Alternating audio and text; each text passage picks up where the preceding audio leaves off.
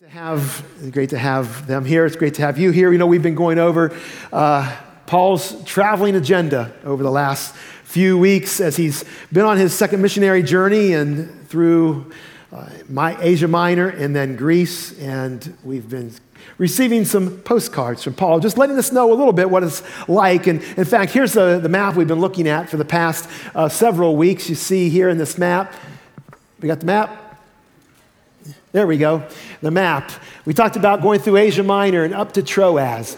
And he took the ship across to Philippi. And if you remember a few weeks ago in Philippi, that uh, Paul found himself in jail after he was beaten and flogged and other niceties happened to him. He was, he was kicked out of the city. And so he went to uh, Thessalonica with, uh, with Silas and Timothy, and they were there, and Paul and Silas uh, were there, and Bible tells us that there was a riot after getting off to a okay start, but uh, if some, some people wanted the Lord, uh, it told us that some Jews were won, and but some mostly Greeks. But the Jews started a riot, and he ended up having to leave town. Him and Silas. They traveled then about 45 miles to Berea, and you see Berea there inland. Uh, the scripture in Acts 17 tells us that the Bereans were of a more noble character than the Corinthians or the Thessalonians. And so they received the Lord and they studied it and they, they studied the word. And we're told that um, there was a response there. In fact, it tells us that there was a response from, from many Jews, which was unusual, and even uh, prominent women of, the, of Greek women and many Greek men all responded. And so it seemed like, ah, oh, finally, finally, I've got a spot where I can be successful. But the word tells us that the folks from Thessalonica heard about it, the Jewish folk, and, and so they heard that he was having success in Berea, so they sent a crew down there to stir up the city, and they did it. And so the same thing happened again. There was, there was uh, disruption, abuse. Uh, we're told it was just a bad situation. They had to leave, and Paul left alone. Not, he didn't have Silas and Timothy with him. He had a few traveling companions who made sure he got there safely. But he took off at night, went the 240 miles all the way down to the southern portion of Greece into um, Athens. And so, Athens, we'll go back a second. Athens, he's in Athens, and he comes there, and while in Athens, he finds the intellectual elite, as we might expect. Socrates, Aristotle, those you know folks who had populated Athens. It wasn't a big city; it was a small city, but it was the it was the really the university city. It was the college elite, the educational center, and so you would go there. In fact, the Scripture tells us in, in Acts 17 that everybody who lived in Athens, all the Athenians, and everybody who passed through town, did nothing but sit around and talk and listen. That's all they did. They, they, were, they were, they were this, these intellectuals. And so Paul was invited to enter into that, which would have been thrilling for Paul, I would think. He loves to discuss and persuade. And they even invited him to the, the Areopagus and went there, and, and he was taken there. And instead of re- being received positively, instead of being beaten, instead of even being persecuted, he was laughed at. The scripture says he was scorned. They sneered at him.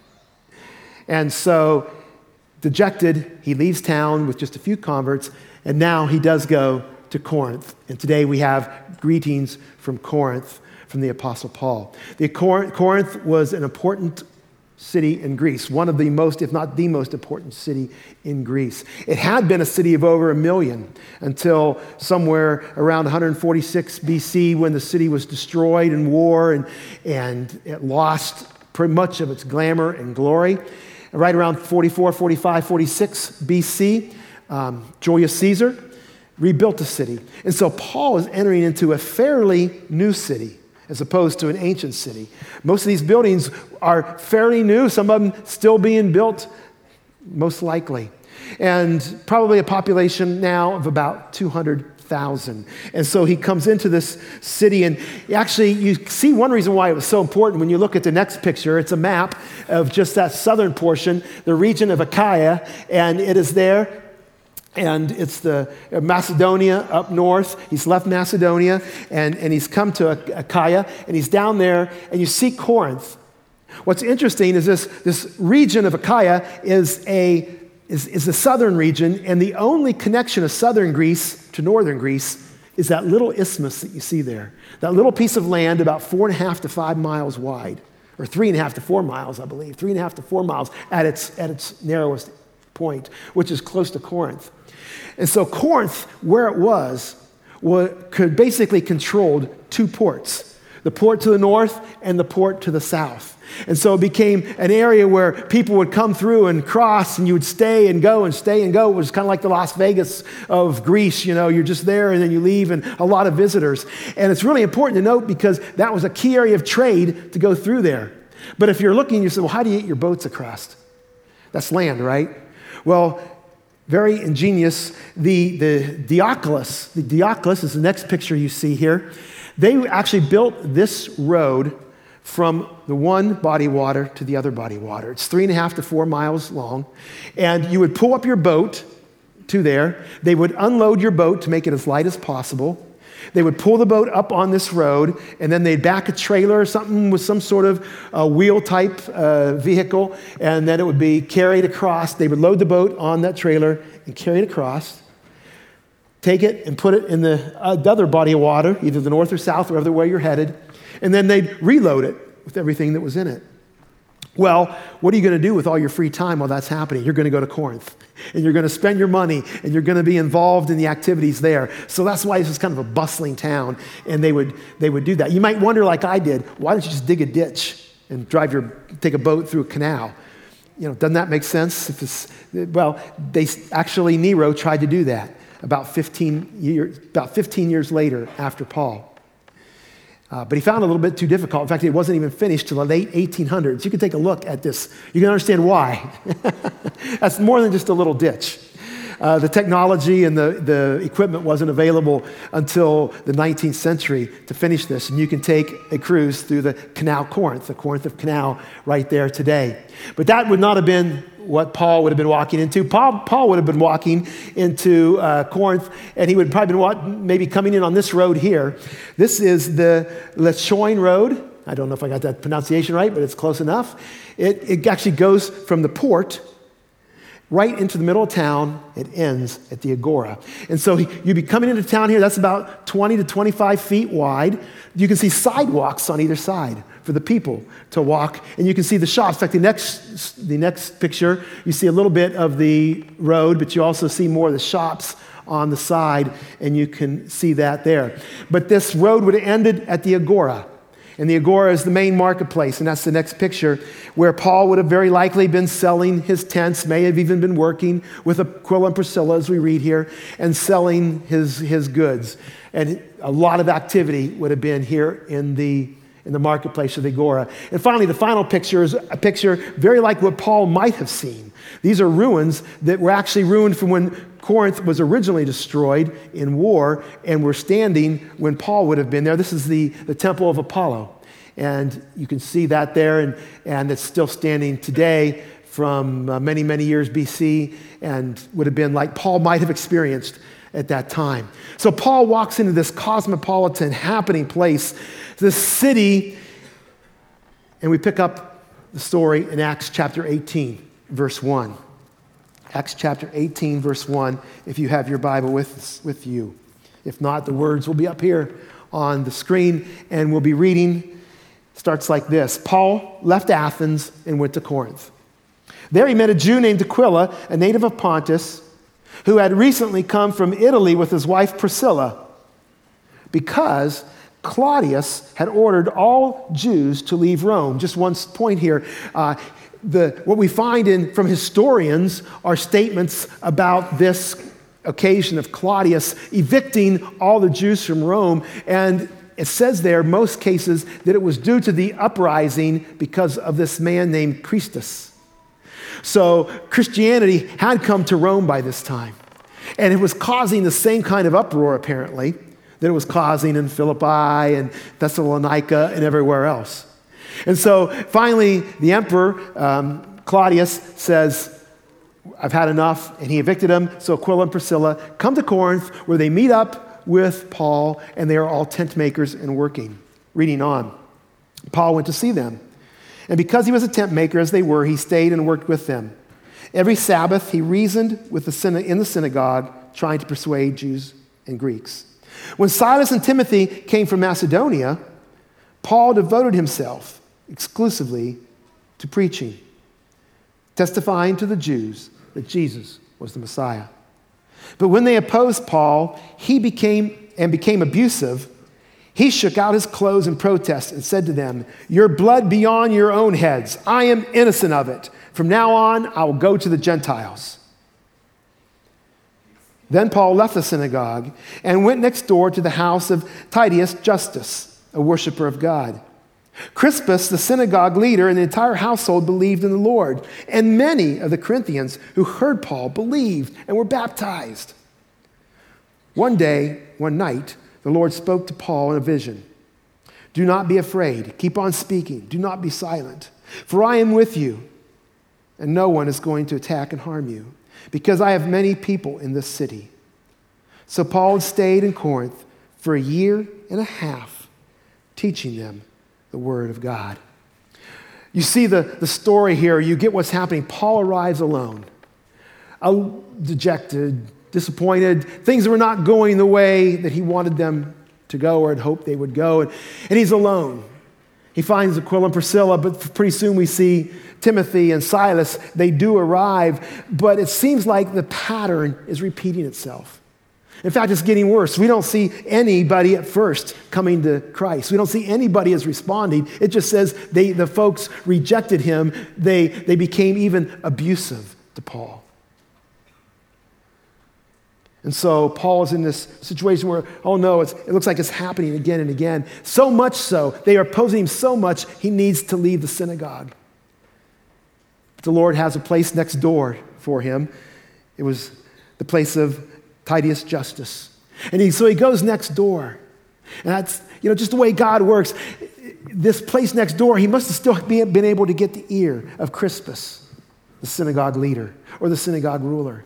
Because we're told that the synagogue ruler became a believer. Not just him, but his family. And not just believe and, and quietly believe, but they were baptized. If you thought the pressure was on Paul before. Start converting the ruler of the synagogue. Start converting some of the key people. And the Jewish leaders, I'm sure, were turning up the heat. The abuse would have kept going, it would have continued. And Paul, I can imagine in this circumstance, would just be, if I was Paul, I'd be saying, okay, here we go again. here we go again. I've, i go into a city, I get a little thing going, but the abuse and the persecution happens, and I got to leave in the middle of the night, skip town. Lord, what's going on here? I, I think that's a lot of what Paul was thinking because we're actually told a little bit of what Paul was thinking when he wrote back to the Corinthian people two or three years later. He wrote back in 1 Corinthians chapter 2 verse 1, and he says this When I came to you, I did not come with eloquence or human wisdom as I proclaimed to you the testimony about God. For I resolved to know nothing while I was with you except Jesus Christ and Him crucified. I came to you in weakness and in great fear and trembling. Did you get that? I came to you in weakness in great fear and trembling. That does not sound like the Apostle Paul I know and read about. I wrote down some, just a few adjectives that I think of when I think of the Apostle Paul. Things like strong, courageous, uncompromising, passionate, fearless. I, I, I just, for some reason, I have this view of Paul as being totally fearless. Thrown in the prison, yeah, no problem. Come at me, you know, getting beat. But Paul says here, no, I come to you in weakness. That word weakness is, is, is sickly, feeble. I'm beat up. I'm beat up. A prison, those beatings in Philippi, they were tough. That riot in, in Thessalonica, that was so discouraging. And they even they couldn't even let leave well enough alone. They had to come bother me in Berea. We had a great thing going in Berea. Then I go to Athens and they laugh me off. Mm. Not what I expected, not what I wanted. And then he says this I came in fear and trembling.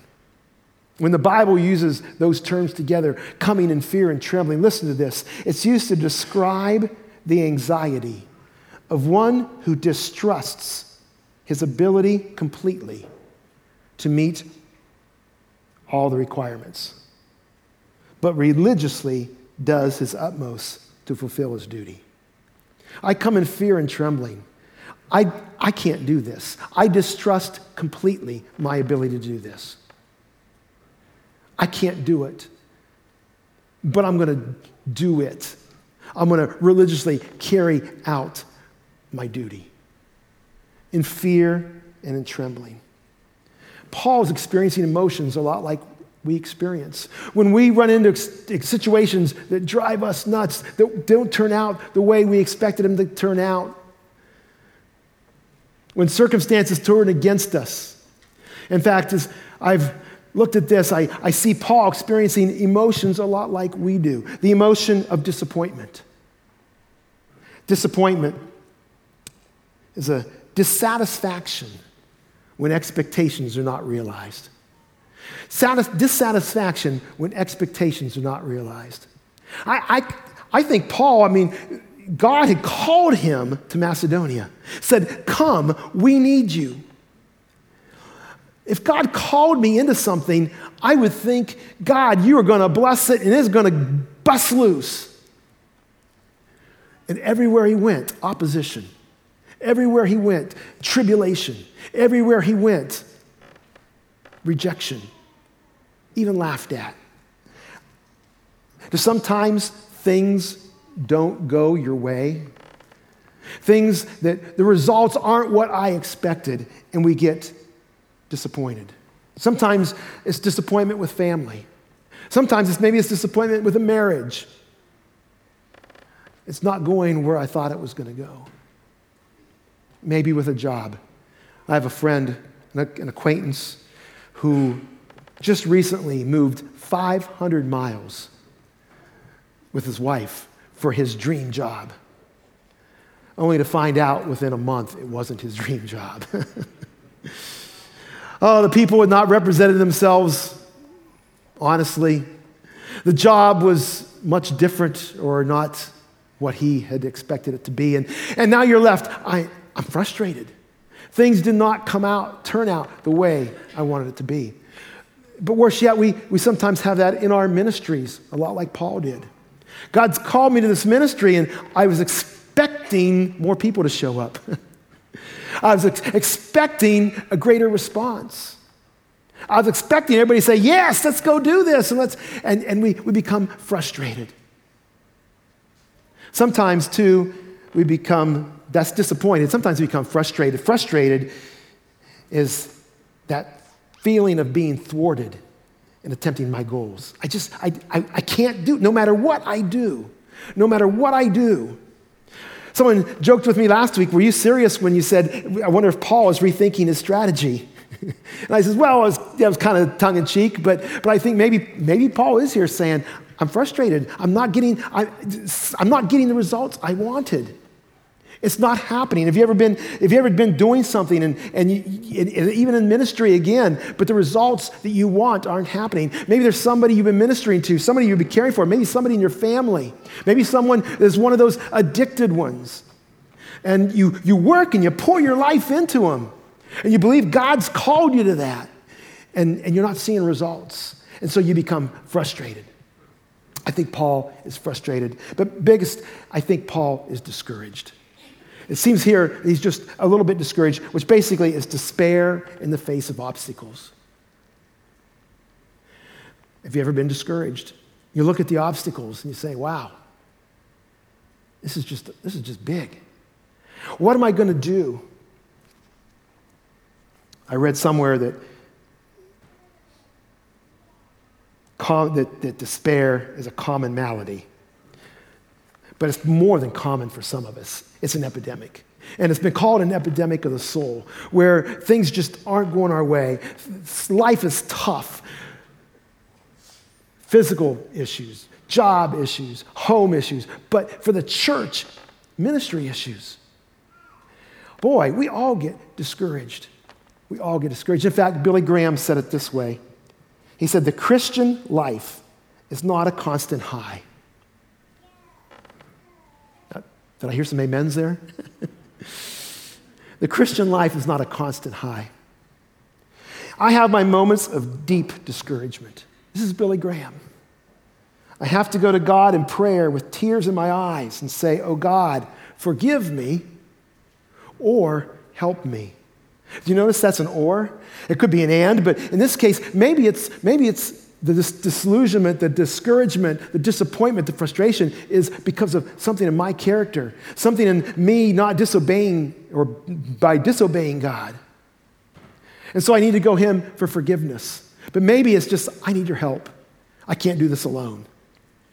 So Billy Graham says, in my deep discouragement, I go to God in prayer. I start with Him in prayer. And then I say, Forgive me and or help me. Help me. I was reminded as I was looking through this of an old Chinese legend. It's a, it's a legend that goes back, I think, a long time, obviously, and, but it's a story about the devil. And the devil is holding an auction. He's going out to sell his tools. He's selling everything that he has. And so he's selling things like, you know, the things he uses to work on people anger, lying, deceit, uh, disappointment, discouragement, uh, all those things that come our way. And, and so people come up and they, the, the buyers come up and they said, Well, what, what is that? And he says, Well, this one's hatred, this one's envy, jealousy, deceit, lying, pride, and, and on and on. And you saw the, the price tags on them.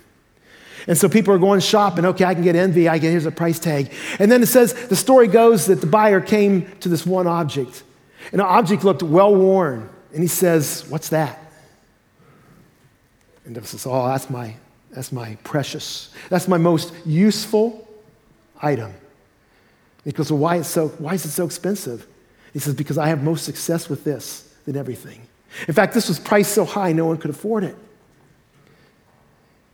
He says, Well, what is it? He says, It's discouragement. He says, Discouragement. You know, they, folks can recognize me when I come at them in all the other ways. But I can use this, and all I need is a little, a little cut, a little break to get in, where I can, where I can open up in their lives, open up their heart, break it open,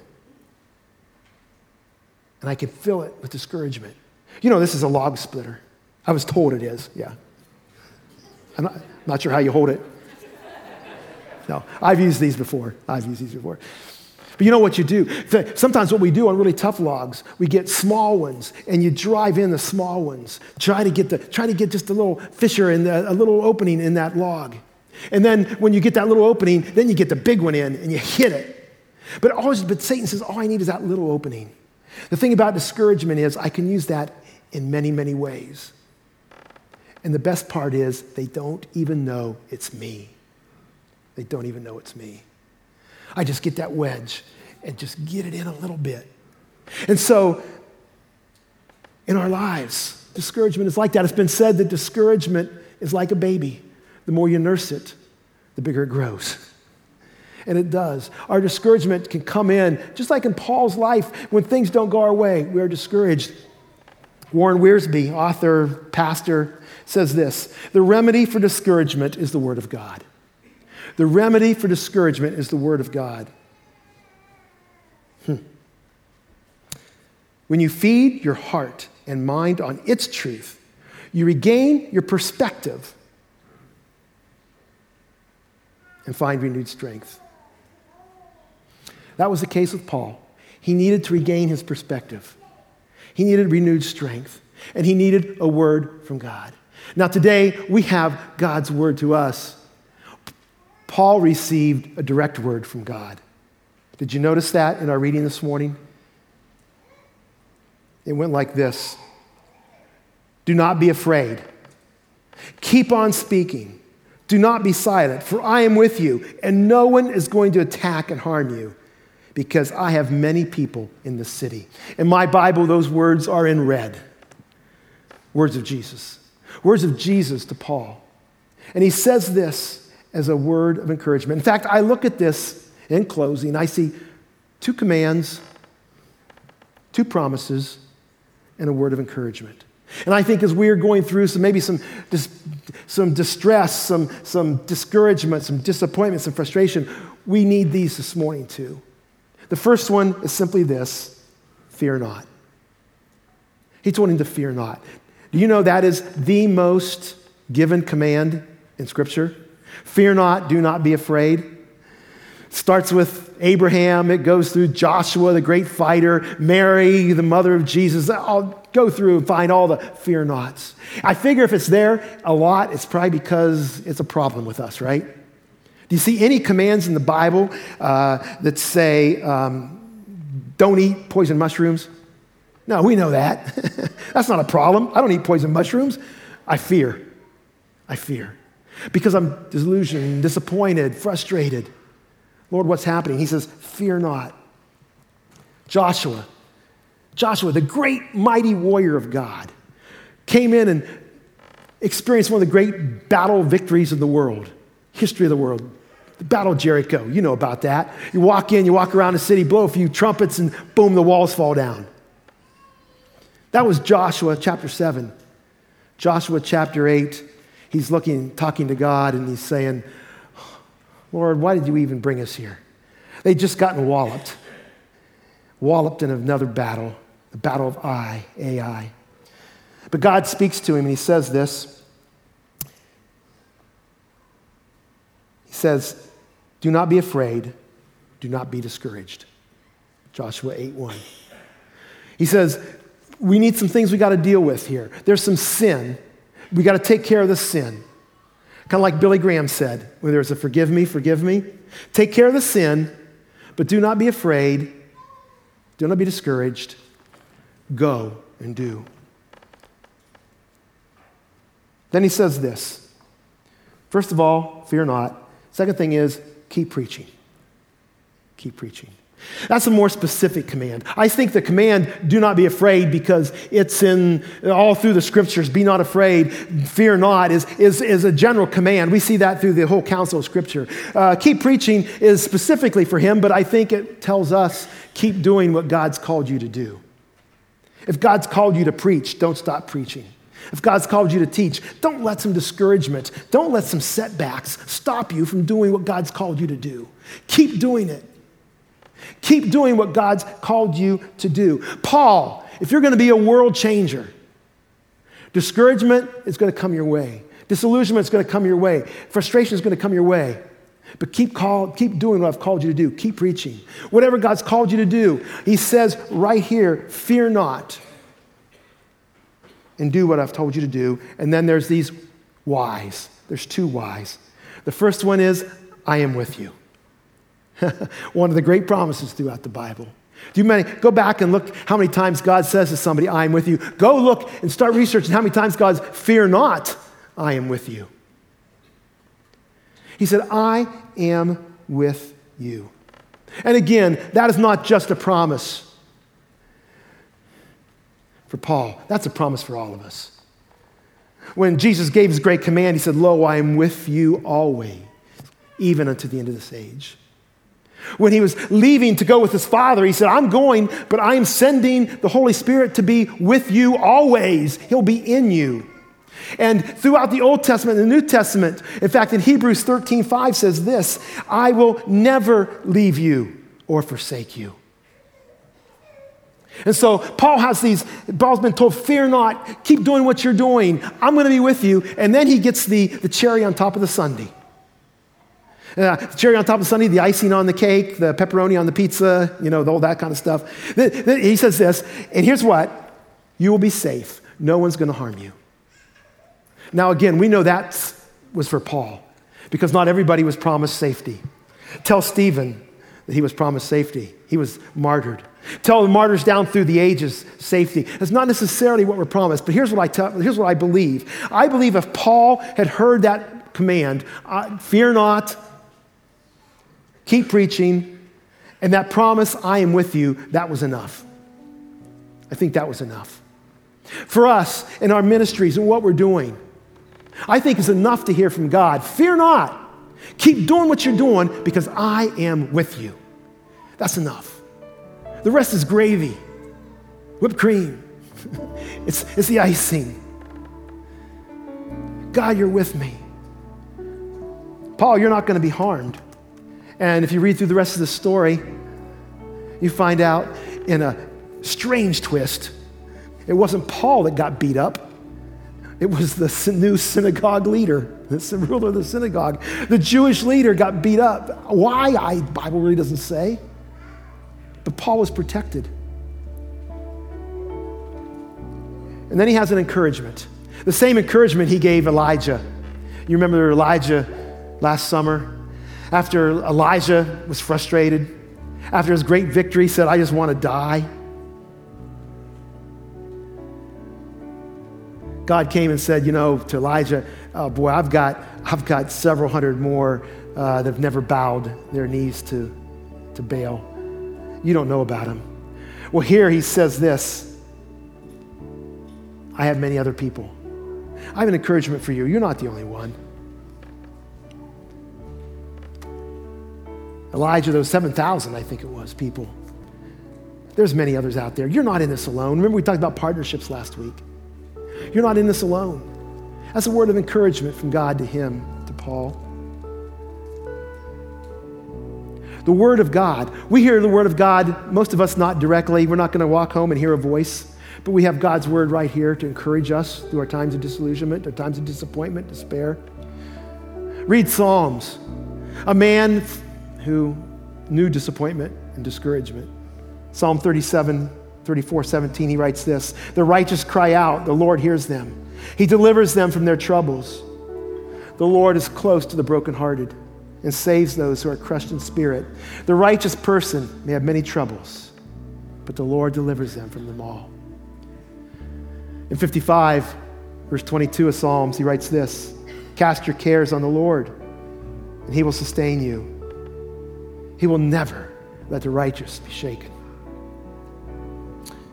Paul got this encouragement from the Lord. And you, we read what it said there at the end. He stayed 18 months 18 months. He got to put down his roots a little bit. Got to disciple some of these new Christians. He got to share the word of God again and again and again and get to know some people and develop some relationships. Troubles didn't stop, though. Fact, four or five years later, he wrote a second book to Corinthians. And he writes this in chapter 4 he says, We are hard pressed on every side, but not crushed. Perplexed, but not in despair. Persecuted, but not abandoned. Struck down, but not destroyed. He goes on and says this in verse 17 For our light and momentary troubles are achieving for us an eternal glory that far outweighs them all. So we fix our eyes not on what is seen, but what is unseen, since we have seen is temporary but what is unseen is eternal. I think when we're ready to give God the glory through our trials, through our tribulations, through our despair, He is ready to do a great work. And all He's saying is, remember, I'm with you. I am with you. Fear not. Keep doing what you're doing. I'm with you. I am with you. And that should be enough. Let's stand together.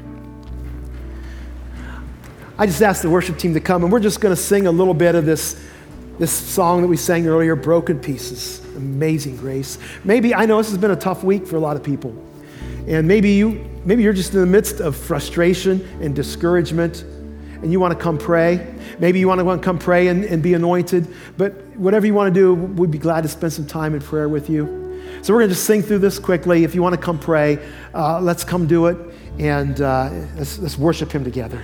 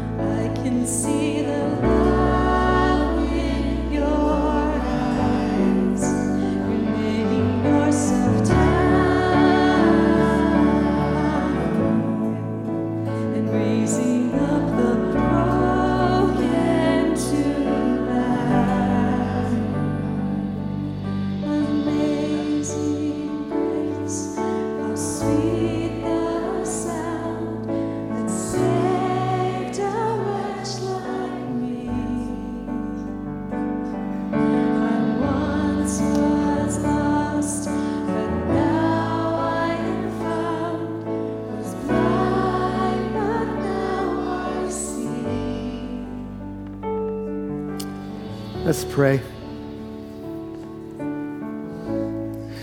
Lord, uh, we are open to your working in our lives. Lord, where Satan has tried to crack our lives and fill it with discouragement, Lord, we pray you would take that opening and fill it with the power of your Holy Spirit. Lord, fill it with messages of your grace and mercy for us. Lord, with that message that you are with us, you will never leave us, you will never forsake us. With that message of to be not fearful. Lord, I know there are difficulties. There are struggles that we face. And Lord, being here today, they do not go away. And walking out those doors, some folk here, Lord, are going to face some mighty difficult circumstances. Lord, I pray that discouragement would not be part of their lives, the frustration, that, Lord, this, this sense of distress would be gone and replaced by, Lord, a confidence, a quiet confidence in you. Lord, where, where we don't have that, we come as Billy Graham praying, Lord, forgive us. Forgive us for where something is between us.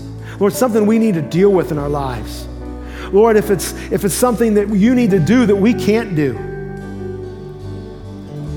help us, Lord, to rely on you, to put our trust and faith in you day by day, step by step. And Lord, help us to go, not to just live lives of limping or, Lord, just uh, uh, barely getting by, but Lord, that we are triumphant, that we are more than conquerors through your,